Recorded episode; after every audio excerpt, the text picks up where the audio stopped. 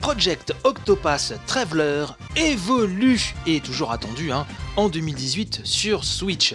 Donc Square Enix a publié une vidéo hein, sur la démo donc, de Project Octopath Traveler avec son superbe rendu néo-rétro, ce RPG hein, qui ressemble un peu au saga mais fait par la team derrière les Bravely Default. Donc les développeurs ont pris en compte le retour de presque 45 500 personnes sur à peu près un million de téléchargements. Et donc dans cette vidéo, ils ont précisé que donc des améliorations allait être apportée au jeu final hein, en réponse à tous ces feedbacks qu'ils ont eu des utilisateurs, notamment une facilité de déplacement. Il ne sera plus besoin désormais d'appuyer sur B pour passer de la marche à une course beaucoup plus rapide. Le degré d'inclinaison du stick hein, fera le boulot. Maintenir B par contre permettra de se déplacer encore plus rapidement car certains joueurs ont trouvé effectivement le jeu un peu lent. C'est vrai que le rythme pour avoir essayé la démo, le rythme est un petit peu quand même euh, un petit peu trop nonchalant effectivement. Cela dit, attention, puisque plus vous marcherez vite et plus la fréquence des combats euh, sera également soutenue. Donc ce sera à vous de trouver le juste milieu. Euh, une option de voyage rapide hein, qui ne figurait pas dans la démo sera aussi incorporée une meilleure lisibilité aussi dans les décors, hein, en modifiant certaines teintes et en ajoutant des points de repère un peu plus précis. Un mini radar aussi sera inclus dans cette version définitive afin d'indiquer les entrées, les sorties et toutes les destinations importantes que le joueur a besoin de connaître pour progresser. On pourra aussi régler la luminosité et l'intensité des filtres HD 2D, et oui c'est le terme HD 2D. Euh, aussi le menu de sauvegarde a été repensé puisque visiblement certains ont effacé leur progression euh, par accident, le ça ne m'est pas arrivé, mais apparemment euh, ça a été le cas pour euh, plusieurs joueurs. 9 emplacements de sauvegarde, 9 slots vont être intégrés en plus hein, de la save automatique. On a appris aussi que les cinématiques pourront être coupées mais visionnées plus tard via un menu dédié. Enfin, la vitesse de défilement du texte a été accélérée par défaut car elle aussi était un petit peu lente. Bon, ça moi ça m'a pas trop gêné mais enfin visiblement ce ne fut pas euh, du goût de tout le monde et euh, ce sera paramétrable bien sûr dans les options. Donc Square Enix hein, soigne ses joueurs pour ce projet Octopath Traveler dont on attend impatiemment la sortie même si aucune date précise hein, n'a été, ne serait-ce qu'au Japon, n'a été annoncée. Cyber Connect tout dévoile ses futurs projets dans le dernier Famitsu, c'est Gematsu hein, qui nous rapporte ça. Donc le dernier numéro hein, du fameux magazine japonais a un dossier consacré donc au célèbre studio, derrière notamment une tripotée d'adaptations Naruto, mais pas que. Et on en avait parlé hein, dans la rubrique 100% Japon il y a quelques semaines de cela, que CyberConnect 2 avait prévu donc euh, ce mois-ci de dévoiler ses plans pour les 10 années à venir. Et donc c'est désormais chose faite pardon, euh, dans le dernier Famitsu, notamment trois nouveaux titres annoncés, des informations, des informations pardon, sur trois titres ainsi que le plan donc pour ces dix prochaines années.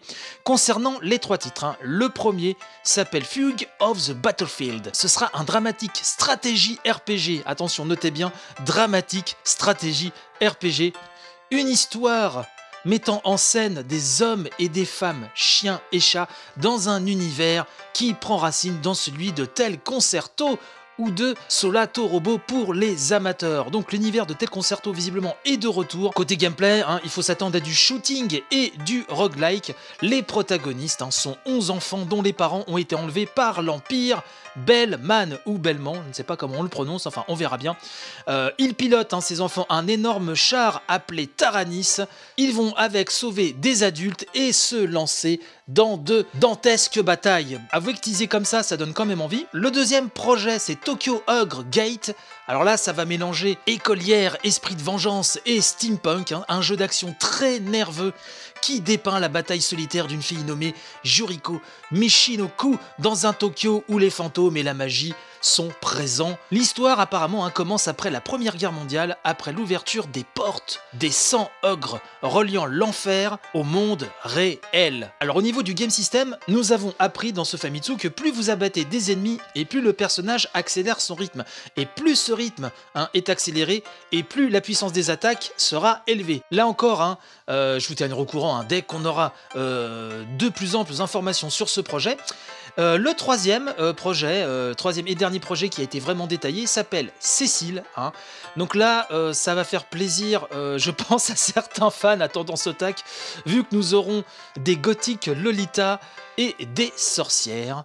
Un jeu d'action à défilement latéral horizontal en 2,5D où se déroule une bataille sanglante entre quatre sœurs.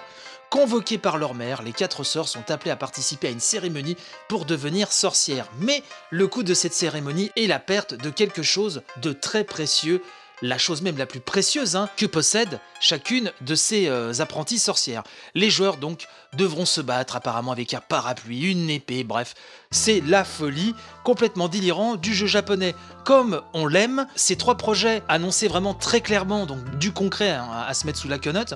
En plus de ceci, Gematsu a traduit en anglais donc quelques euh, passages de l'interview du président de CyberConnect 2, Hiroshi Matsuyama, qui explique en fait que jusqu'à présent, il n'avait fait que des jeux sous contrat, dont font partie les fameux jeux Naruto. Euh, comme il y a actuellement des projets en cours, euh, ces, produc- ces productions se poursuivent, ça il n'y a pas de souci. Je fais une petite parenthèse.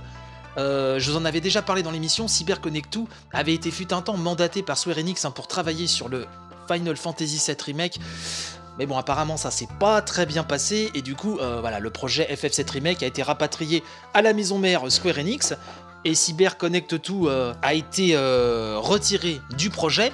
Bref, je continue avec ces extraits de, hein, de, déclaration de Hiroshi Matsuyama, qui dit donc Nous avons lancé notre propre projet d'édition afin de proposer des titres dont le développement sera à court terme et à petite échelle. Des projets qui ne pourront être que réalisés par CyberConnect 2.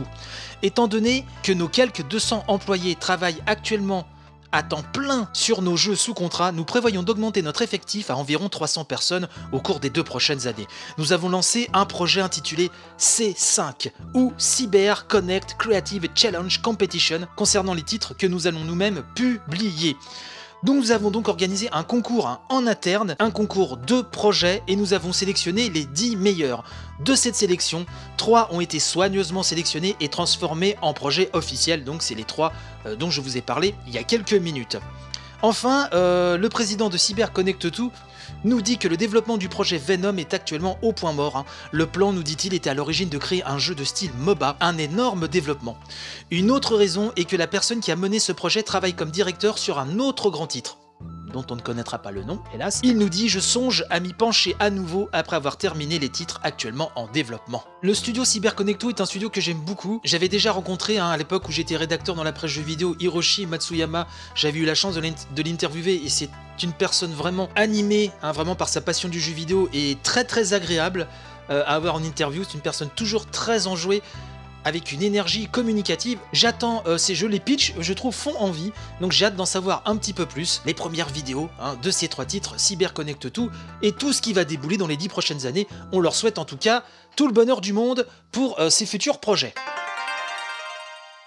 Une collaboration avec Everybody's Golf et Final Fantasy, et ben c'est possible, hein, euh, toujours pour célébrer ce 30e anniversaire de Final Fantasy qui n'en finit plus. Et donc cet anniversaire s'étendra au fameux jeu de golf hein, sur PlayStation 4 avec une série de contenus téléchargeables pour la modique somme hein, de 26 500 yens. Les joueurs pourront monter sur un chocobo de la même façon hein, que l'on monte dans le jeu sur une petite voiturette de golf pour se déplacer à grande vitesse. Une coupe collaboration Final Fantasy 30e anniversaire sera aussi de la partie avec une tenue et une casquette Cactrot comme prix de participation ainsi qu'un costume de mogul. C'est magnifique.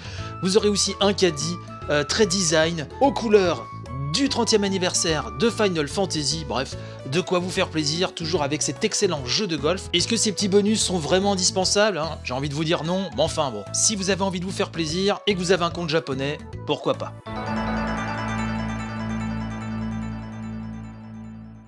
Yusuke Naora rejoint Delight Works. On l'a encore appris dans le dernier Famitsu, décidément. Heureusement qu'il est là, ce Famitsu.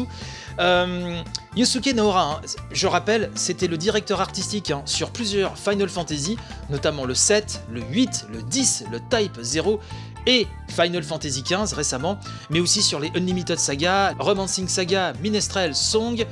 Il a aussi euh, créé des personnages hein, pour plusieurs front missions. Il avait quitté Square Enix il y a peu de temps. Il a rejoint Delightwork, hein, Delightwork, c'est euh, le studio derrière Fate Grand Order, un RPG très narratif basé sur la fameuse saga de Kinoko Nazu. C'est un des titres hein, les plus lucratifs du marché mobile japonais depuis déjà des lustres, depuis oui presque 3 ans, depuis juillet 2015. Euh, Delightworks donc est actuellement à la recherche de programmeurs, de planificateurs, de designers, de spécialistes du marketing. Bref, ça recrute à tout va, à tel point qu'une session hein, euh, de recrutement officiel aura lieu le 13 avril. Si vous voulez tenter votre chance, n'hésitez pas. Selon Yuzuke Shiokawa, le Creative Officer de, de Delightworks, l'entreprise a plus de 10 projets en cours, petits et grands, y compris des projets qui vont être annoncés dans très peu de temps. Donc on reste à l'écoute et on attend de voir ça. Que du teasing ce matin, mais euh, du teasing qui fait envie, j'ai envie de vous dire. Et voilà un petit peu ce qu'on pouvait dire ce matin pour toutes les news les plus importantes venant de l'univers vidéoludique japonais.